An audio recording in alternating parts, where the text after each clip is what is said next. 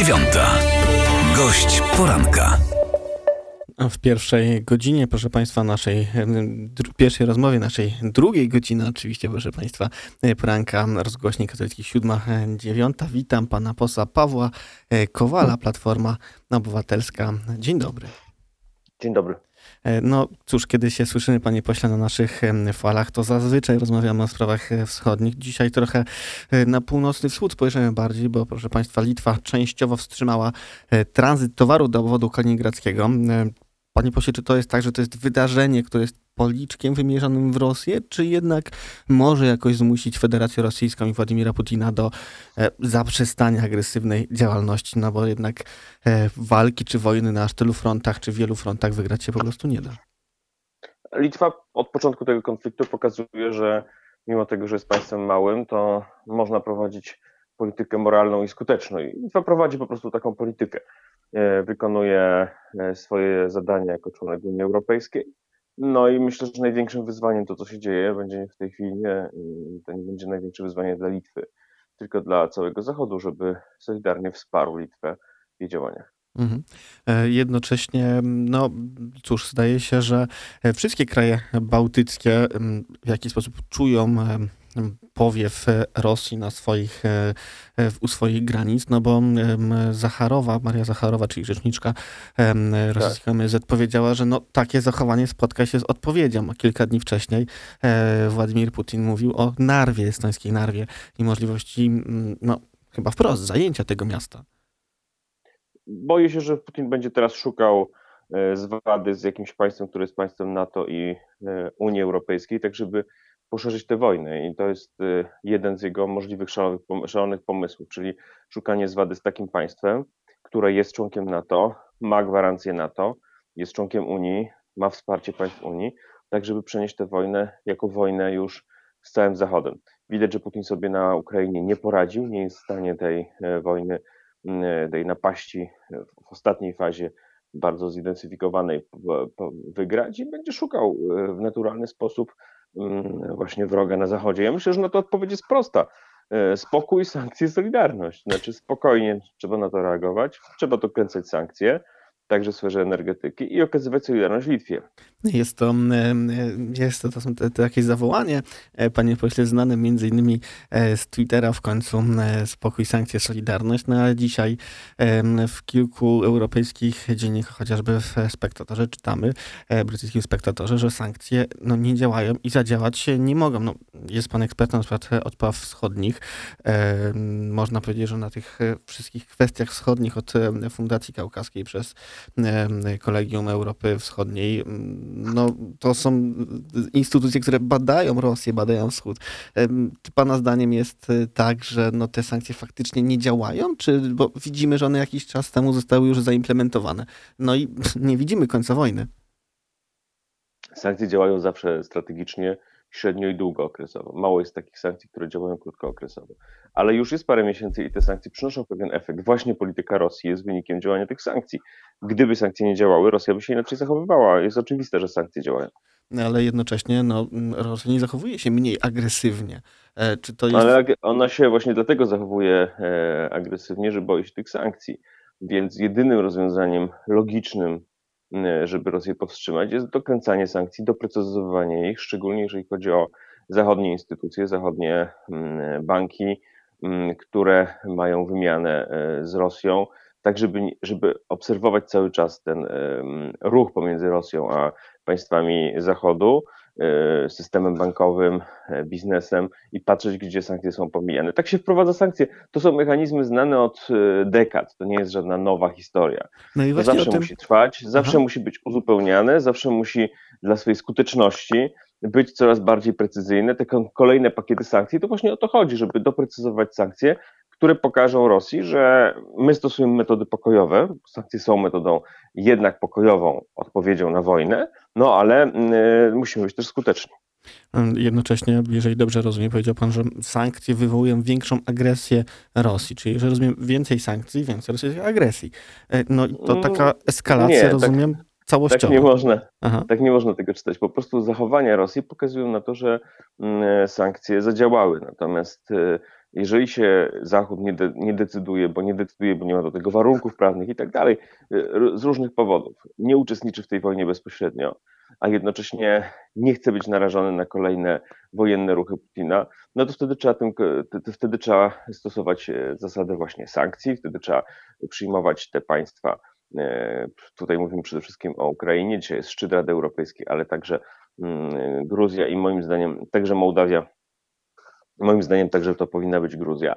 Trzeba na te państwa się otworzyć, dać im status kandydacki do Unii. No to są rzeczy, które możemy robić. Mhm. Więc jeżeli, bo ja na to patrzę tak i myślę, że to jest właściwa logika.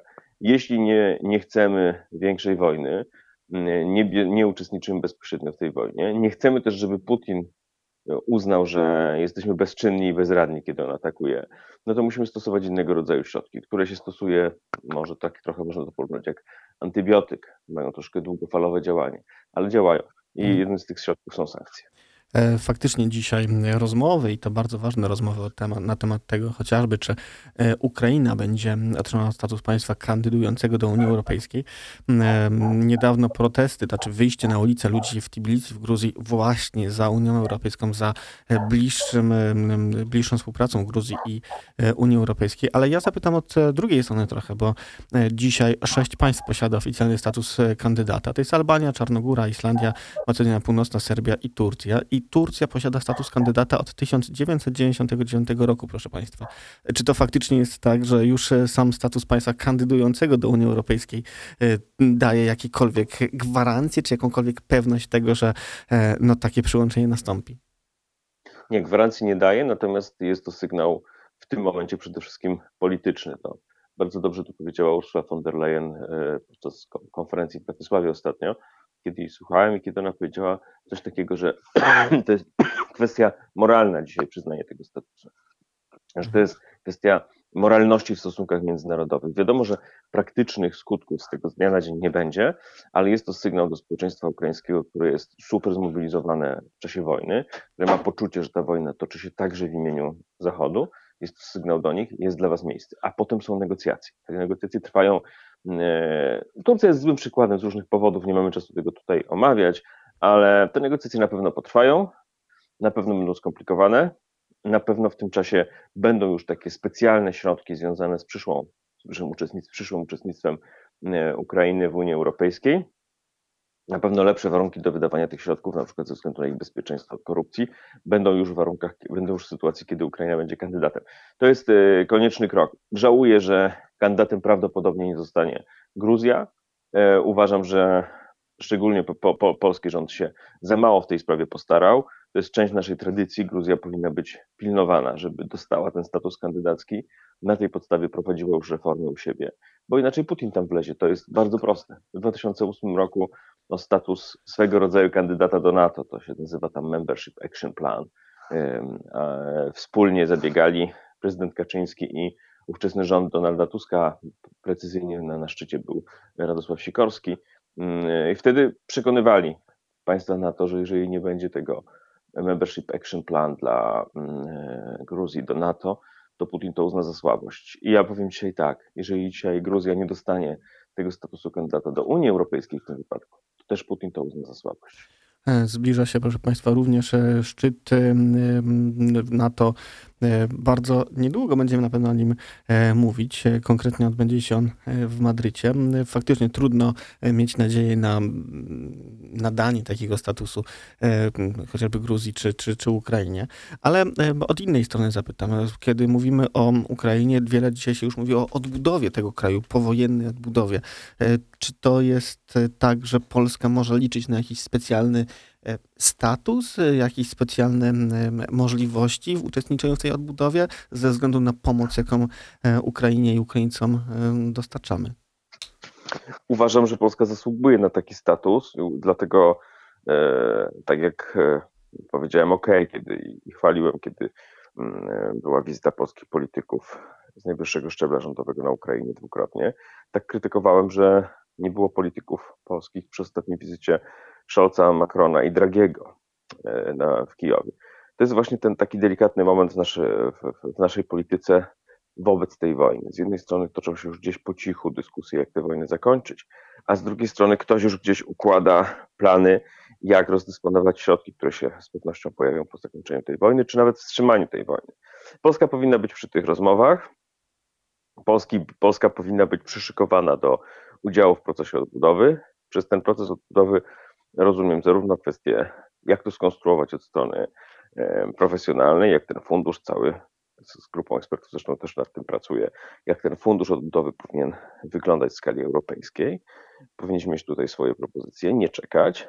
Druga sprawa, zadbać o uczestnictwo polskich firm, nie tylko firm związanych z obozem władzy, czyli rządowych e, molochów, jak to się mówi, ale także dużych polskich firm rodzinnych, ale także samorządów. Dlatego, że samorządy mają swoje firmy komunalne, na przykład wodociągi mogłyby odbudowywać wodociągi w niektórych miastach na Ukrainie i zachować nawet tam jakiś udział, jakiś pakiet e, udziałów, tak żeby później też przez jakiś czas funkcjonować na tamtejszym rynku. Mhm. Tego, typu, tego, typu, tego typu więzi dałyby nam bardzo dobry na przyszłość bardzo dobrą podstawę do dobrych relacji polsko-ukraińskich i o tym trzeba już dzisiaj myśleć, o tym mówić. A czego potrzeba, żeby, e, czego potrzeba, żeby takie dobre więzi wytworzyć? No bo zdaje się, że atmosfera w relacjach polsko-ukraińskich jest tak dobra, jak jeszcze nigdy w najnowszej historii naszych państw nie było. Czego więcej potrzeba, żeby, e, no właśnie, żeby mm, w tych planach, które są chodzi... określone, można, e, można było wpisać polskie firmy? Jeżeli chodzi o same, same kwestie gospodarcze, no to zaskoczę pana taką dziwną odpowiedzią, ale powiem, potrzeba wyobraźni. Znaczy nie ma się co upajać dobrą atmosferą. Atmosfera ma to do siebie, że mija prędzej czy później. Trzeba myśleć o przyszłości. Jeżeli chodzi o kwestie szerzej widziane, no to różne są pomysły, jak ułożyć relacje polsko-ukraińskie. Myśmy z Janem Krzysztofem Bieleckim, byłym premierem, tym premierem, który Polski, który uznał Ukrainę w 1991 roku jako pierwsze państwo na świecie, Polska to zrobiła, napisali taki artykuł, w którym proponujemy, żeby wręcz specjalny traktat został zawarty między Polską a Ukrainą, który dotyczyłby zarówno kwestii politycznych, czyli wsparcia Ukrainy w drodze do Unii Europejskiej, jak i kwestii gospodarczych, specjalnych więzi gospodarczych. To byłby taki traktat, który mm, trochę szedłby szlakiem takich specjalnych traktatów, jakie ma Francja z Niemcami albo Francja z Włochami. Na przykład Francja z Włochami ma taki traktat kwirynalski. Całkiem który, niedawno podpisany całkiem niedawno podpisany, dokładnie, który właśnie reguluje takie nadzwyczajne relacje między tymi dwoma państwami w ramach Unii Europejskiej. Nasz pomysł jest taki, by taki traktat, mm, trudno powiedzieć, jak on miałby się nazywać, w zależności od tego, gdzie byłby podpisany, albo nazwijmy go, powiedzmy, traktatem lwowskim, gdyby był w Lwowie podpisany, albo kijowskim, albo warszawskim, to nie jest ważne teraz.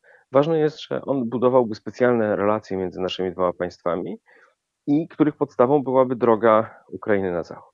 Mm, cieszę się, że pan ten e, wątek podjął, e, panie pośle. Pytam e, Pawła Kowala z Platformy Obywatelskiej. No bo tych pomysłów na różnego rodzaju traktaty czy bliższe relacje Polski i Ukrainy jest bardzo wiele. Jednym z nich jest pomysł niemalże federacyjny naszych dwóch państw. Czy w ogóle widzi go pan jako jakkolwiek realny? Jako plus tego pomysłu widzę, że ludzie zaczynają o tym w taki sposób rozmawiać, że nagle w polskiej polityce także ci, którzy dotychczas bardzo sceptyczni wobec współpracy z Ukrainą, mówią, a może idźmy tak daleko. Ja bym tak daleko w swoich propozycjach nie szedł. Jestem przekonany, że na tym etapie mm, właśnie wystarczy specjalny traktat, takie praktyczne podejście do tego, określenie pól, gdzie współpracujemy. Natomiast nie ma dzisiaj warunków do tego, żeby mm, zawierać jakąś federację. Nie sądzę, żeby Ukraińcy tego chcieli, przynajmniej nie wiemy, żeby tego chcieli. I może kwestia najważniejsza, byłoby źle, gdyby ktoś na Zachodzie odebrał, że to jest takie trochę działanie na boku Unii Europejskiej, no bo to wtedy ludzie na Zachodzie, politycy powiedzieliby, no to my się czujemy zwolnieni. Unia Europejska i obecność Zachodu w naszej części Europy w sytuacji takiego zagrożenia jak Rosja jest kluczowa. Czyli wszystkie inicjatywy, które są, powinny być wpięte bardzo mocno w ten organizm unijny i natowski. Mhm. E, to wróćmy do tego pomysłu specjalnego traktatu polsko-ukraińskiego, lwowskiego, e, jak go można nazwać, czy kijowskiego, czy wilanowskiego, jak czytam, e, który ma, tutaj cytuję, nie stworzyć przełomu, bo przełom już się stał, ale ma być nowym otwarciem nowego traktatu. Kto z takim pomysłem tego traktatu nowego wyjść powinien najpierw? Czy to strona ukraińska, czy polska może? Można powiedzieć, że wszystko już się stało, dlatego że często traktaty się pisze i wymyśla coś, prawda? Na przykład, jak zorganizować współpracę młodzieżową. My nie musimy nic takiego wymyślać w stosunkach polsko-ukraińskich, bo mamy już na pokładzie kilkaset tysięcy mm, dzieciarni z Ukrainy i z naszą dzieciarnią musi tak, oni muszą iść do szkoły, trzeba przygotować dobrze szkołę, więc pewne rzeczy są już stały się. Trzeba tylko prawnie je obudować. To samo jeżeli chodzi o ideę jakiegoś bliższego porozumienia. Też nie jest to takie jakieś super oryginalne, w tym sensie, że politycy, zarówno polscy, jak i ukraińscy, już często o tym mówią. Więc teraz chodzi już tylko o formalną inicjatywę. Formalnie to, to mogła być inicjatywa Polski, ale przecież prezydent Zełęński też o tym mówił, że chciałby coś takiego zrobić. Mhm.